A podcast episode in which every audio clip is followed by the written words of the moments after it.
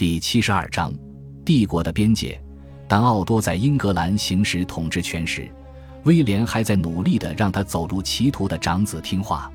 法兰西国王则充分利用了他敌人的这一痛处，他把热尔伯鲁瓦城堡交给了罗贝尔，而那正是一座接近诺曼底东部边界的要塞。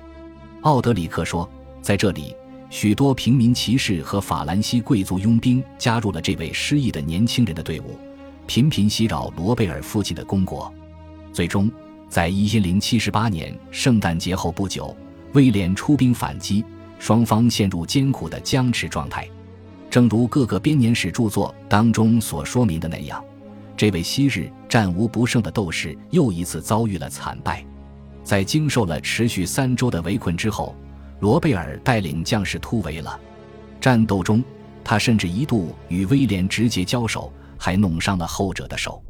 征服者的另一个成年儿子，忠诚的威廉·鲁弗斯，也在战斗中受了伤。另有很多人被杀或者被俘。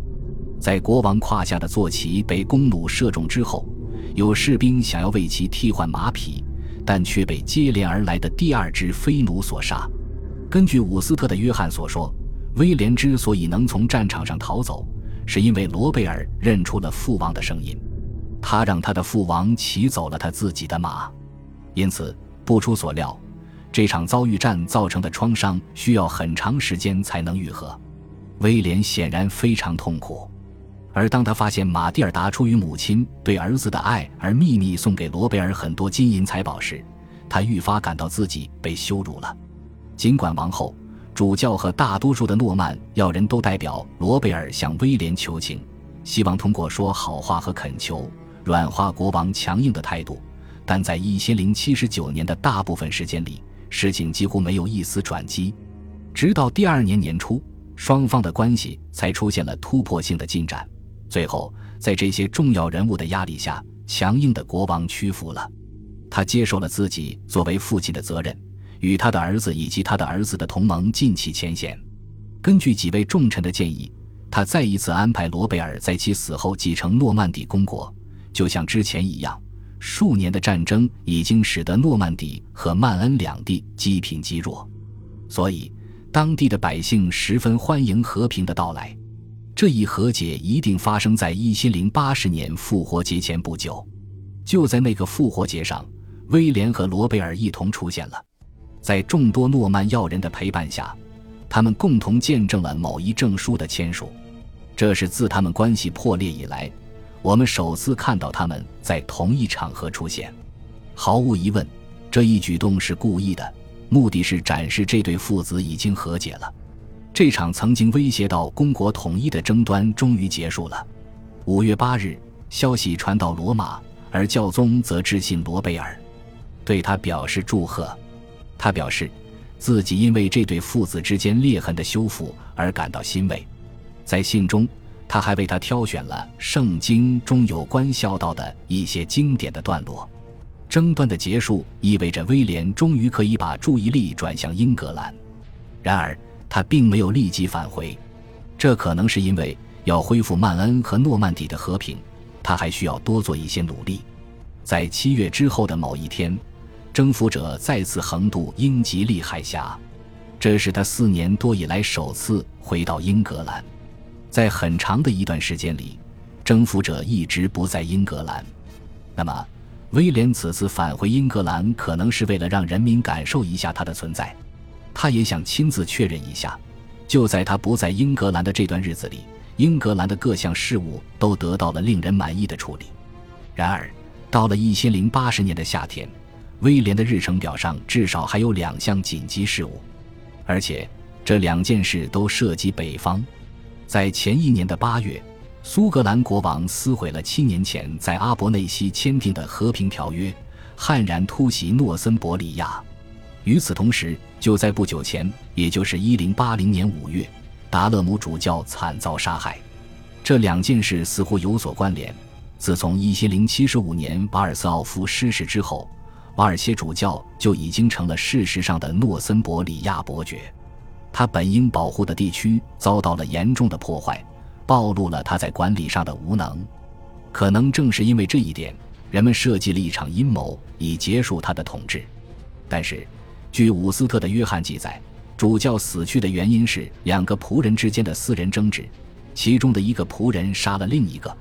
这件事引发了一场血腥的争斗，并殃及了所有卷入其中的人。瓦尔谢主教尝试与死者家属沟通，但对方选择了复仇。就在盖茨黑德。当瓦尔谢主教及其百余位追随者试图逃到教堂里避难的时候，这些人找上门来，并把他们都杀死了。就这样，一场以寻仇开始的纠纷演变成了一场纯粹的聚众叛乱。在杀死主教的这些人继续前往达勒姆，并试图夺取当地的城堡的时候，有关聚众叛乱的印象得到了进一步的确认。无论是就苏格兰人扰边，还是瓦尔谢被害而言，人们都感到。有必要为这两个事件复仇，而威廉则毫不迟疑，决定以牙还牙。一零八零年七月，他将主教奥多派往诺森伯里亚。总体而言，奥多比瓦尔谢更为勤政。八月的奥多带了一支军队来到此地，并毁掉了这个地方。如果是普瓦捷的威廉来记述这件事的话，他一定会美化这一行为。他可能还会说。这件事展现了奥多主教在世俗事务上的非凡能力。据达勒姆的西面记载，无论他所面对的人是否有罪，主教都会杀掉他们或者砍掉他们的手足，甚至还敲诈他们。在那之后，他又动手抢夺了一些大教堂里收藏的珍宝，其中还包括一根华美的木杖。同年秋，短裤腿罗贝尔也接受了类似的命令，并来到苏格兰。此举似乎是想向苏格兰国王证明，后者试图在威廉父子不和之时趁火打劫，不但是短视的行为，而且是一个错误。尽管西面认为罗贝尔的做法没有什么作用，但罗贝尔似乎成功的重申了此前所签的条约，恢复了英格兰与苏格兰的和平。返程途中，他还在盖茨黑德建立了一处永久性的前哨，巩固了诺曼人对英格兰北方的统治。那是泰恩河畔的一座新城堡，就位于瓦尔谢被害处附近。可以看到，威廉决定委托奥多和罗贝尔来管理北方事务。这表明，在那一年，威廉基本上都不在英格兰。直到那年的圣诞节，我们才能确切地说，他已经横渡海峡回到了英格兰。那时，他已经现身格罗斯特。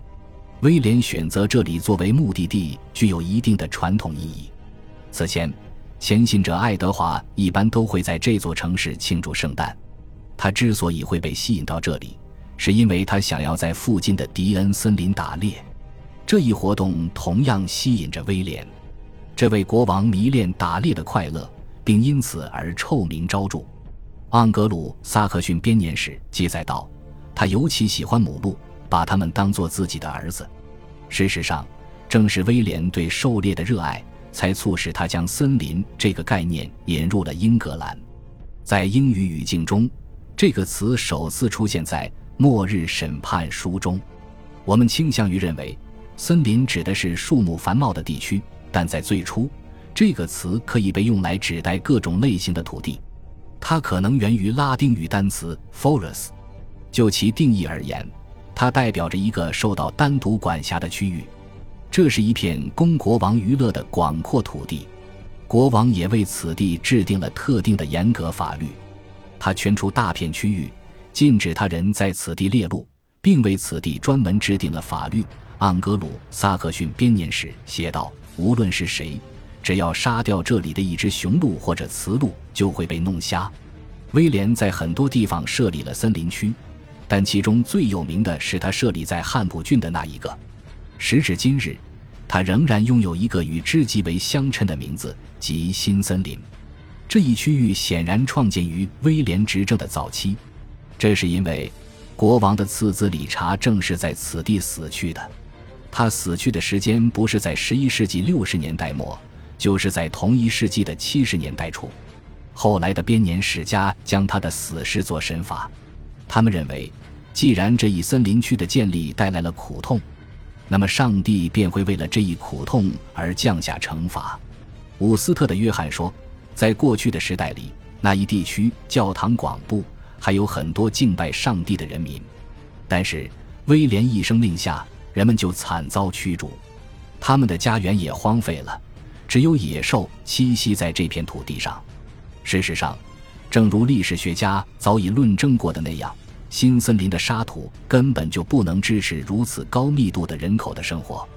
这一说法与这位编年史家的叙述恰好相反。《末日审判书》则显示，事实上，该地区的大部分土地在一千零六十六年之前并没有被开垦。但《末日审判书》同时也表明，威廉扩大了这一区域。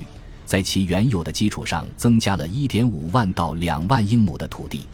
他扩大这一区域的做法，意味着必须清除大约20个村庄及12个聚落，也意味着大约有2000人会流离失所。这样看来，纵使编年史家有些夸大其词，他们的记载大体上还是真实的。感谢您的收听，喜欢别忘了订阅加关注，主页有更多精彩内容。